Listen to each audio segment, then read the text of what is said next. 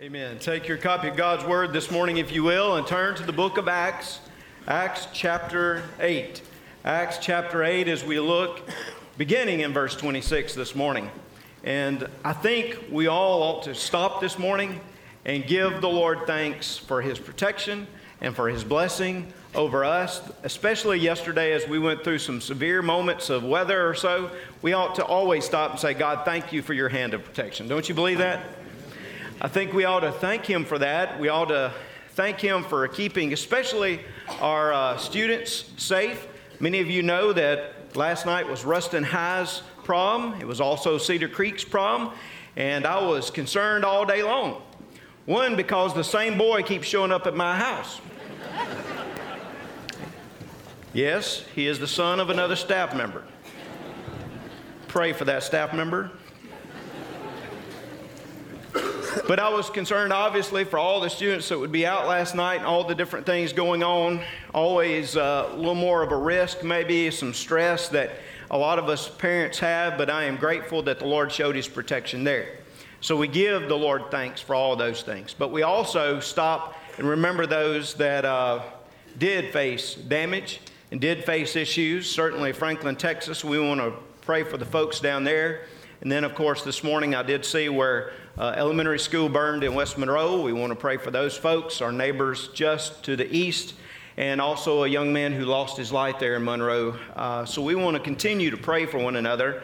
You know, we give God thanks, and then we pray for those as well that have been affected. So, could we do that this morning? I know that's a little out of out of sorts, but I just, I don't know, I just, I need it this morning. I need to just go to him and say thank you. So I hope that you would join your heart mind with mine. Let's pray together. Father, we come to you and uh, we do thank you for your hand of protection. Because as we come this morning, we know that you are sovereign. You are sovereign over spiritual things, you are sovereign over temporal things. It really doesn't matter. God, you have control.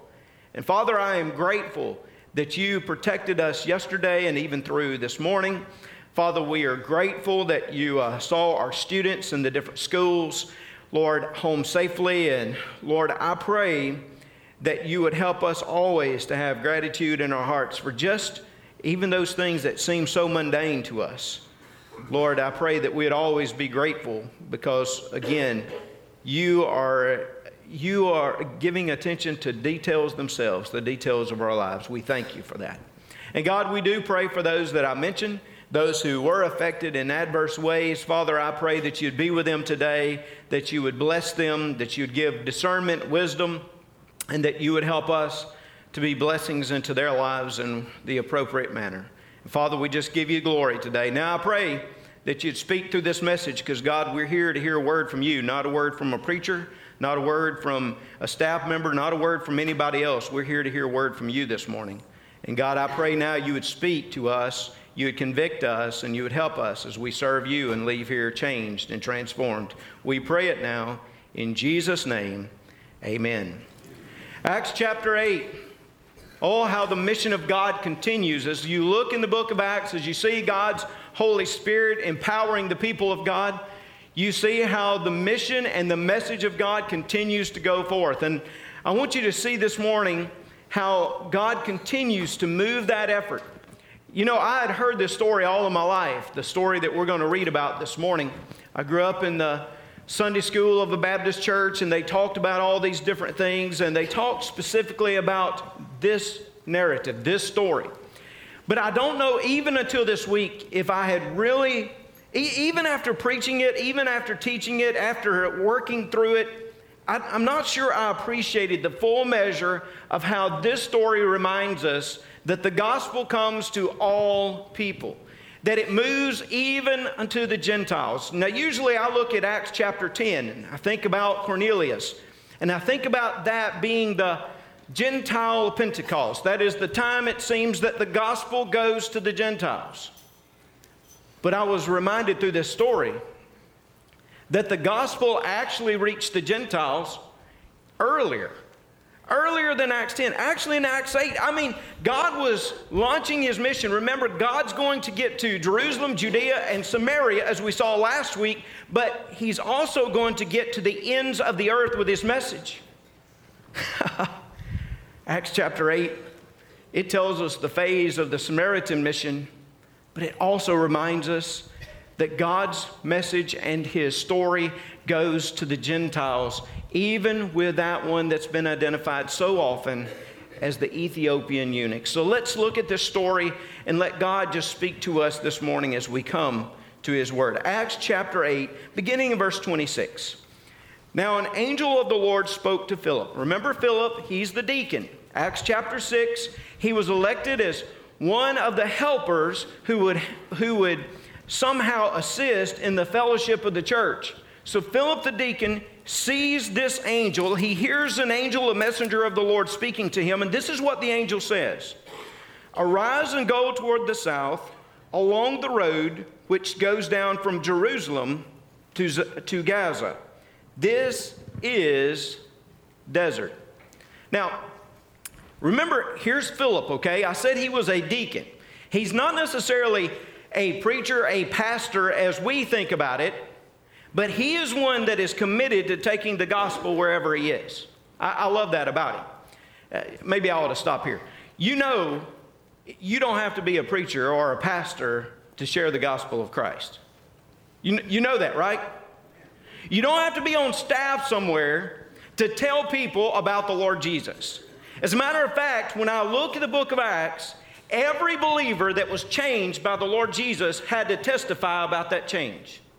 Every believer somehow would share how God had done something alive and fresh in his or her life. Something about just that general testimony. So Philip goes. Man, he's on fire for the Lord. He's telling people about Christ and what Christ has done. Oh, as I look through this, I'm reminded that you and I, as we share the gospel, we have to begin where we are. We have to begin right where we are. Now, I'm going to talk about his mission here. As a matter of fact, some preachers have called this the first short term mission trip. But before he went on his first short term mission trip, he was committed to sharing the gospel wherever he was. He was down in Jerusalem and he was sharing the gospel. And because of his testimony and that of Stephen's and all the other early believers, they were forced out of Jerusalem. They were persecuted. But God, God was able to use that which was meant to be evil for something that was good. So he took the persecution and he used it to expand his kingdom into Samaria, as we saw last week. And Philip went and he preached that message to the Samaritans. So here he was in Samaria, whether it's Jerusalem or Samaria, wherever he is, he is just sharing the gospel of Christ. Now remember, that is the formula that Jesus gave, right? He said, Jerusalem, Judea, Samaria, to the uttermost parts. In other words, you start right where you are, and then you just continue to expand out to share the good news of Jesus. As a matter of fact, that Great Commission, as it is classically given to us in Matthew chapter 28, says, Go therefore and make disciples of all nations.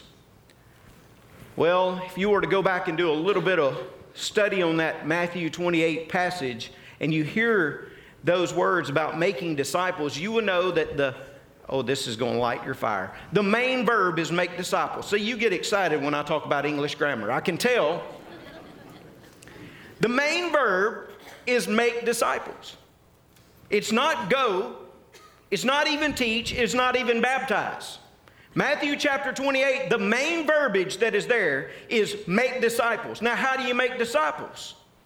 Oh, those participles. Oh, you remember participles? I'm going to light your fire for sure with participles.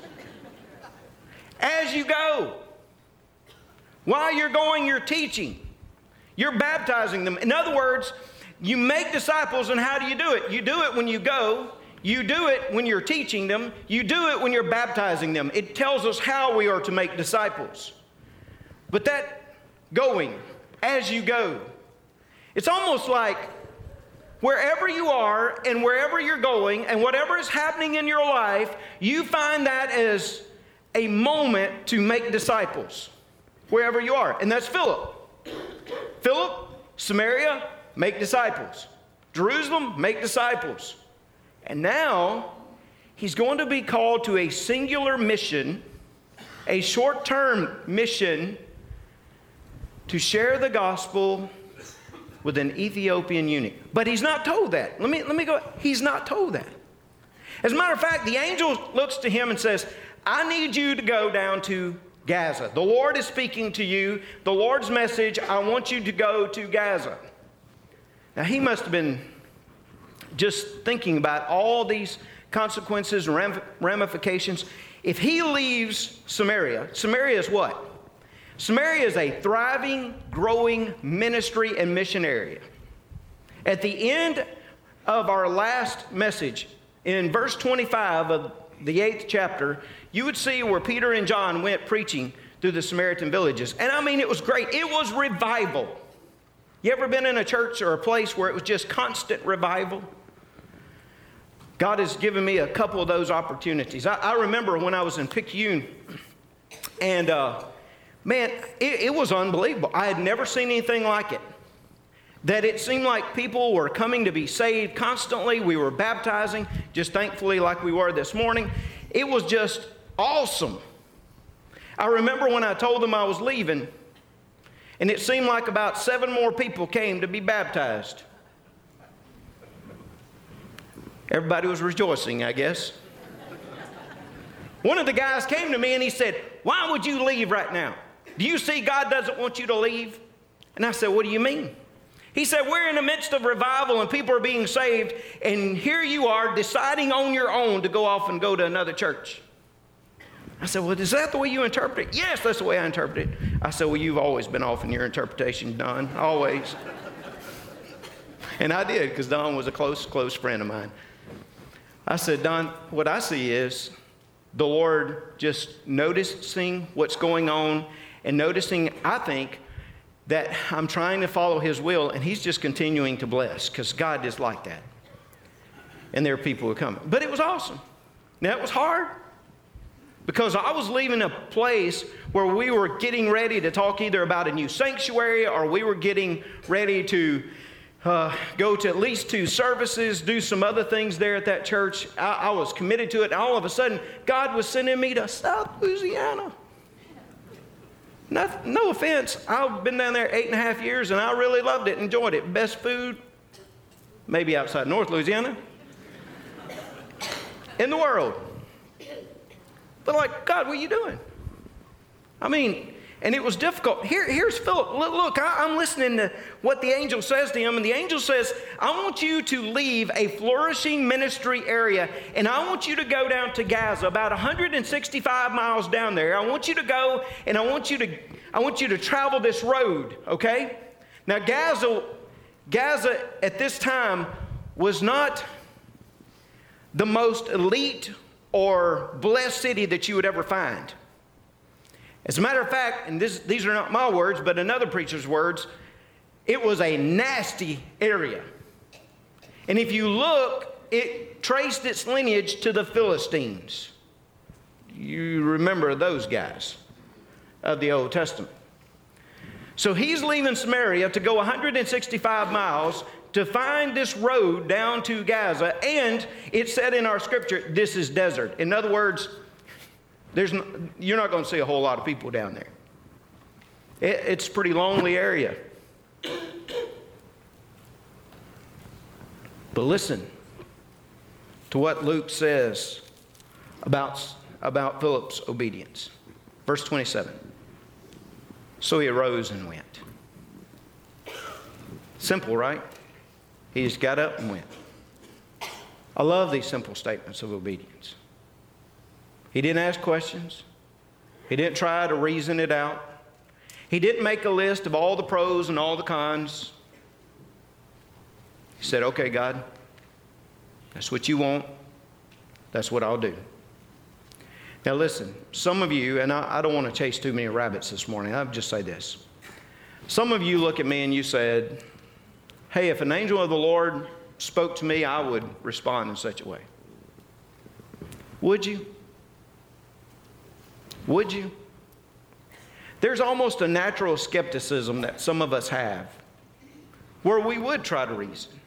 we would try to make our list. Well, no, if an angel, no, let me, let me just say to you God has spoken to us so clearly on so many things. All you got to do is open up His Word. And yet, too often, we still fail to obey. Oh, but if God just, if, if He did like the Old Testament, just spoke to us. No, He has spoken to us. Oh, Philip said, okay. He began where he was and he said, You know what? I've been ministering here, but God, if that's what you want me to do, I'll go down to this lonely desert highway and I'll see what you have. Verse again 27, as Luke reports it to us, it said he arose and went, and behold, I love those behold moments of Scripture. Because as he goes, it says, A man of Ethiopia, a eunuch of great authority under Candace, the queen of the Ethiopians, who had charge of all her treasury and had come to Jerusalem to worship, was returning. So you have this individual that traces his lineage there to Africa. It is not the present day Ethiopia, it was rather the old kingdom of Nubia or Cush. Today, present day Sudan, northern Sudan. And this man had come to Jerusalem to worship. Obviously, he was a God-fearer. You'll find that in the book of Acts. You'll find that in the New Testament age in particular, is that there were those individuals that believed in Yahweh God, the God of the Jews. But they had not necessarily gone through all of the rites to join the nation or to join the faith. They had to be baptized, they had to be circumcised, they had to keep the law. But obviously, with the Ethiopian eunuch, he was not able to achieve those types of obligations and requirements in order to be a part of the full fellowship of the Jewish people. But he went and he worshiped.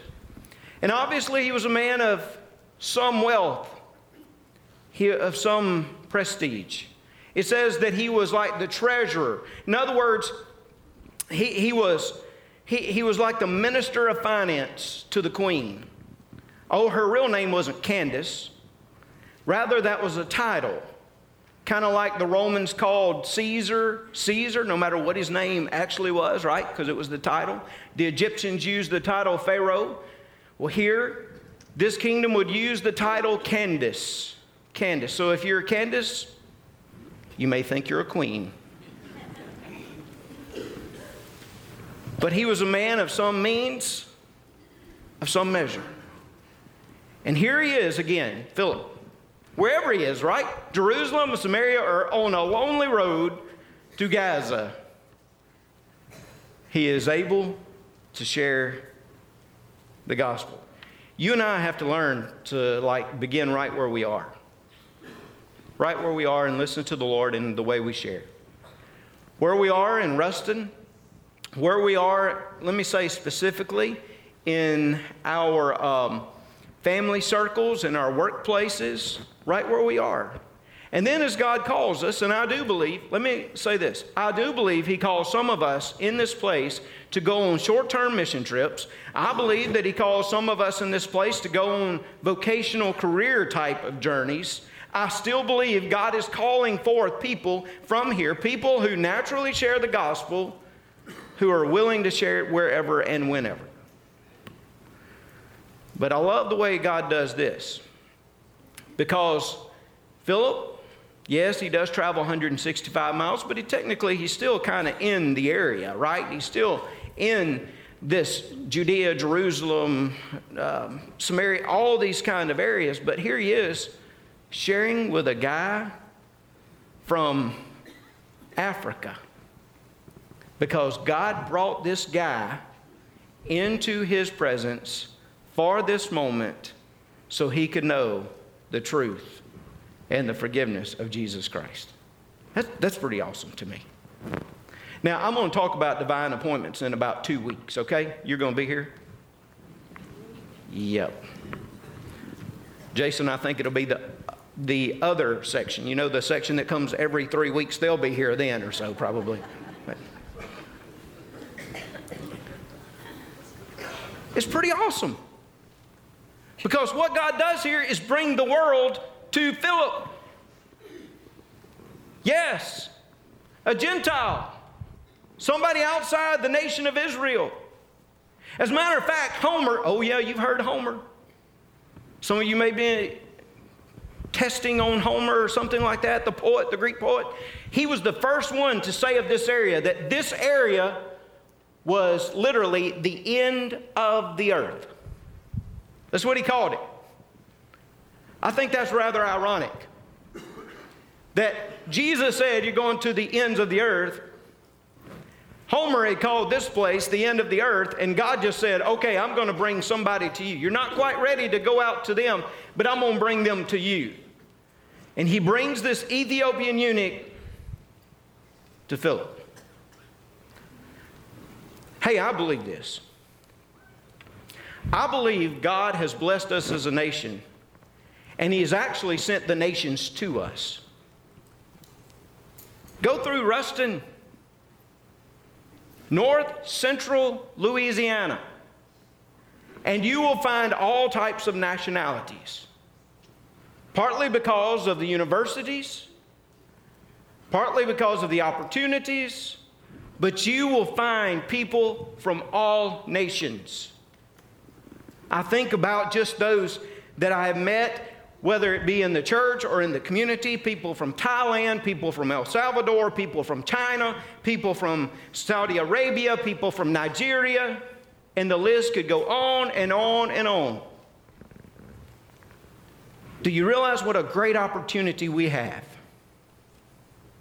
Yes, I believe in sending short term mission teams. Yes, I believe in sending career vocational ministries. But what, what, what?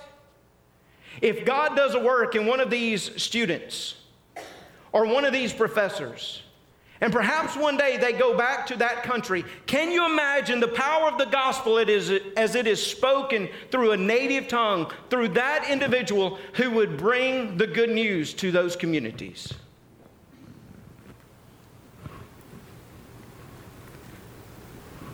Philip finds the Ethiopian eunuch as God directs him, because God's in charge of all of this, by the way.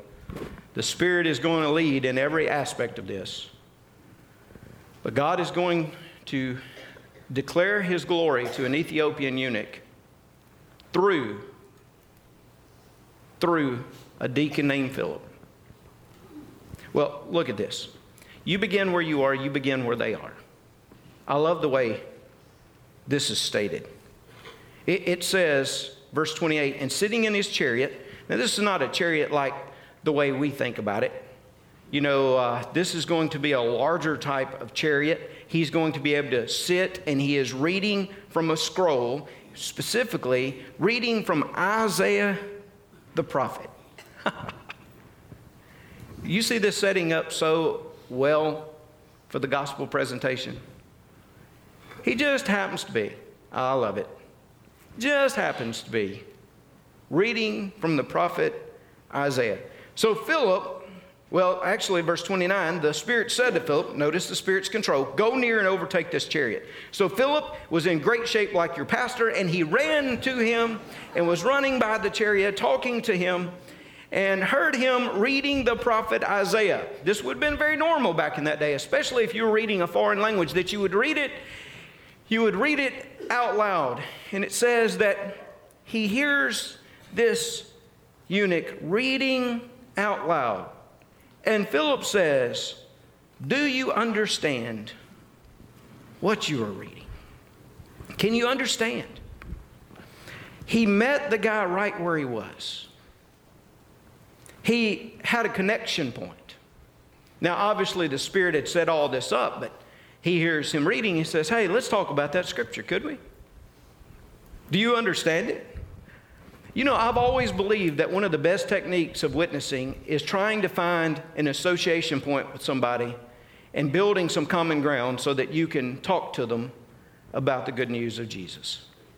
I just really believe that. Even Paul, later on, as we'll look, Paul is there on Mars Hill and he's talking to the philosophers, and what does he do? He quotes one of their own poets because he builds some ground with them, some common ground, so he can share the gospel with them.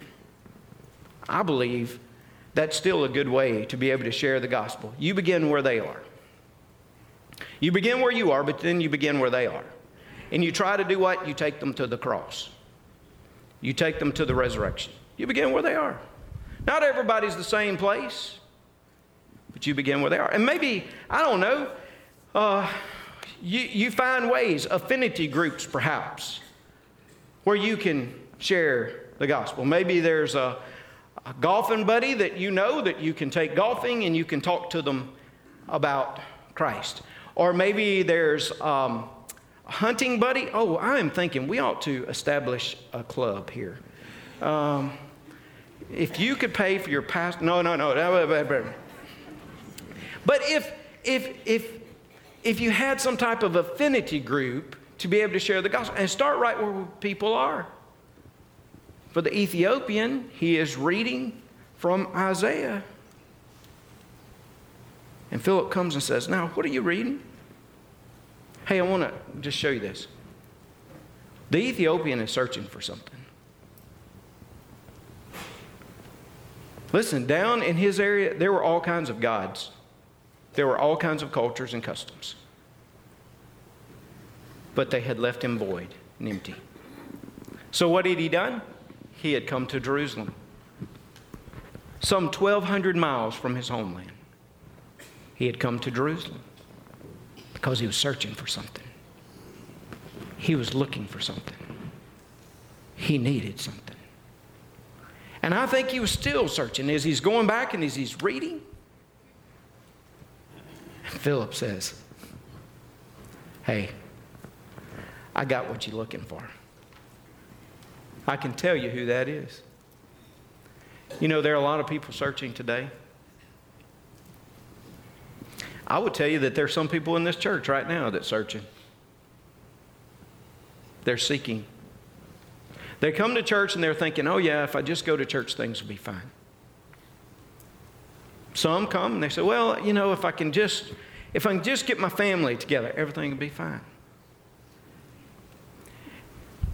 People are searching and looking. I'll never forget what a guy told me years ago. He said, Reggie, he said, for so many years, I was trying to find something that would fit in my heart. He said it was like it was empty spot. He said, and I took this and I took that and I tried to like push it in and it wouldn't work. It seemed like it was fitting, but then it just it just didn't fit. It was like a puzzle piece. And it was just so so wrong, so different. He said until I found Jesus. It was the piece of the puzzle. And he said, Because I have that piece, he says, now I have the P E A C E There's so many looking. You need to begin where they are. And then you need, as I said, to take them to Jesus. You need to always end with Jesus because He is the answer, right? Philip said, Do you understand what you're reading? Verse 31. And he said, How can I unless someone guides me? Now he's reading from Isaiah 53. We're going to see that. How can I know it if unless somebody guides me? Because the Jewish interpreters, they disagreed. Some thought it was Isaiah that they were talking about. Some thought it was the nation of Israel that was the suffering servant, the nation itself, the collective nation. That's what you would hear sometimes. So the Ethiopian was somewhat frustrated, and he asked Philip to come up and sit with him. And the place in the scripture which he read was this. Again, look at God's hand all over this. God's fingerprints. He was led as a sheep to the slaughter, and as a lamb before its shearer is silent, so he opened not his mouth. In his humiliation, his justice was taken away. And who will declare his generation? For his life is taken from the earth. Isaiah 53, what is that? The passage of the suffering servant. It wasn't Isaiah, it wasn't even the nation of Israel. Ultimately, this passage was fulfilled in the one, the only, Jesus. So the eunuch answered Philip and said, I ask you, of whom does the prophet say, of himself or some other man? And Philip opened his mouth and beginning at this scripture, preached Jesus to him. It's about Jesus. J.D. Grey, I've told you before, was pastor at First New Orleans. He uh, took that scripture, the question of the Greeks, as the Greeks had come to the disciples and asked them this one question. J.D. Grey took, took, that, took that question, or actually, I should say, that uh, request, and he put it on his pulpit so that he would remember every time he came to it. The, the wording, the request, sirs, we would see Jesus. Sirs, we would see Jesus. I pray that every time I preach, that you would see Jesus. I pray that every time you speak to somebody about Christ, that they would certainly know who Jesus is and they would see Jesus in your life. Because he is the answer. says, he took the scriptures and he worked through them and said, This is Jesus. okay, all right. I know it's getting late, but let me just say this. Verse 36 As they went down the road, they came into some water, and the eunuch said, See, here is water. What hinders me from being baptized? He had obviously come to that moment of faith and acceptance and said, You know what? I need to be baptized. I need to confess this faith through the water baptism.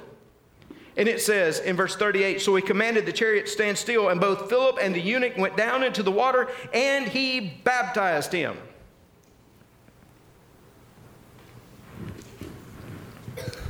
The confession of faith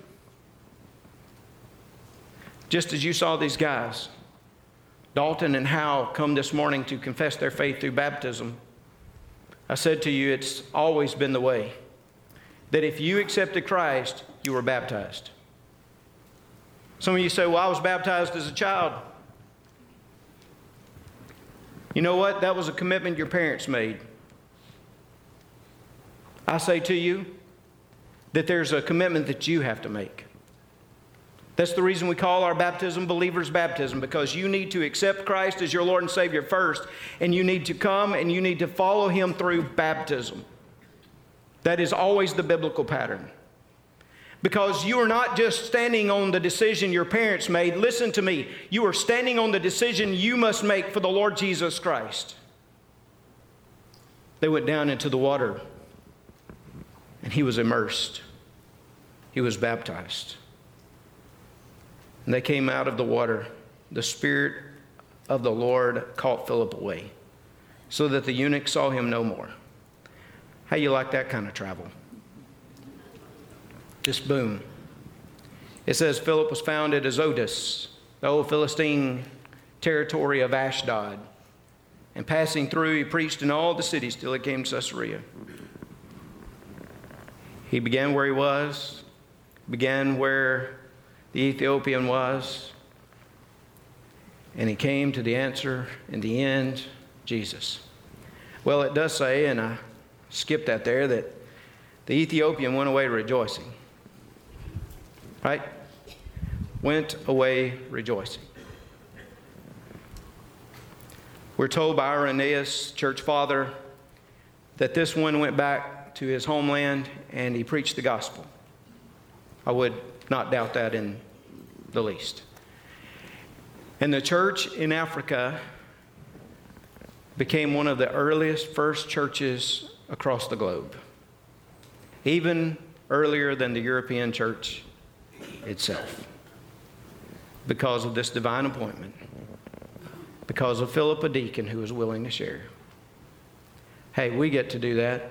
How awesome it is to share our faith how awesome it is for those of you who are searching for something to know this that Jesus is the answer. We're going to take the Lord's Supper in a few moments. Oh, that Isaiah 53 passage. The suffering servant reminds us that the cross provides the way for us. And today, if we've accepted Jesus Christ, we can commune together because we have the sacrifice of Christ applied to our hearts. I pray that today you know Jesus as your Lord and Savior. If you don't, come see me right here in just a moment. Or come as George is there in the gathering. Some of you, you say, I've accepted him, but I've never followed through with believer's baptism. You know what? We can make that happen. We can make it happen quickly. Would you follow Jesus? Would you give your life to him? Would you trust him? Let's pray together. Father, we come this morning again and uh, we thank you for saving us as your people. The cross, the commitment you made on our behalf to send your one and only Son for us. Father, I pray that in this place, that those who are not saved and that the Holy Spirit is dealing with right now, I pray that your Spirit would draw them. God, there's some in this place that just need to follow through with believers' baptism, their own declaration of what you've done in their lives. I pray that they would come. And God, that you would prepare our hearts even through this, com- this time of commitment before we take the Lord's Supper. Be with us now. Speak to us. In Jesus' name, amen. Would you stand?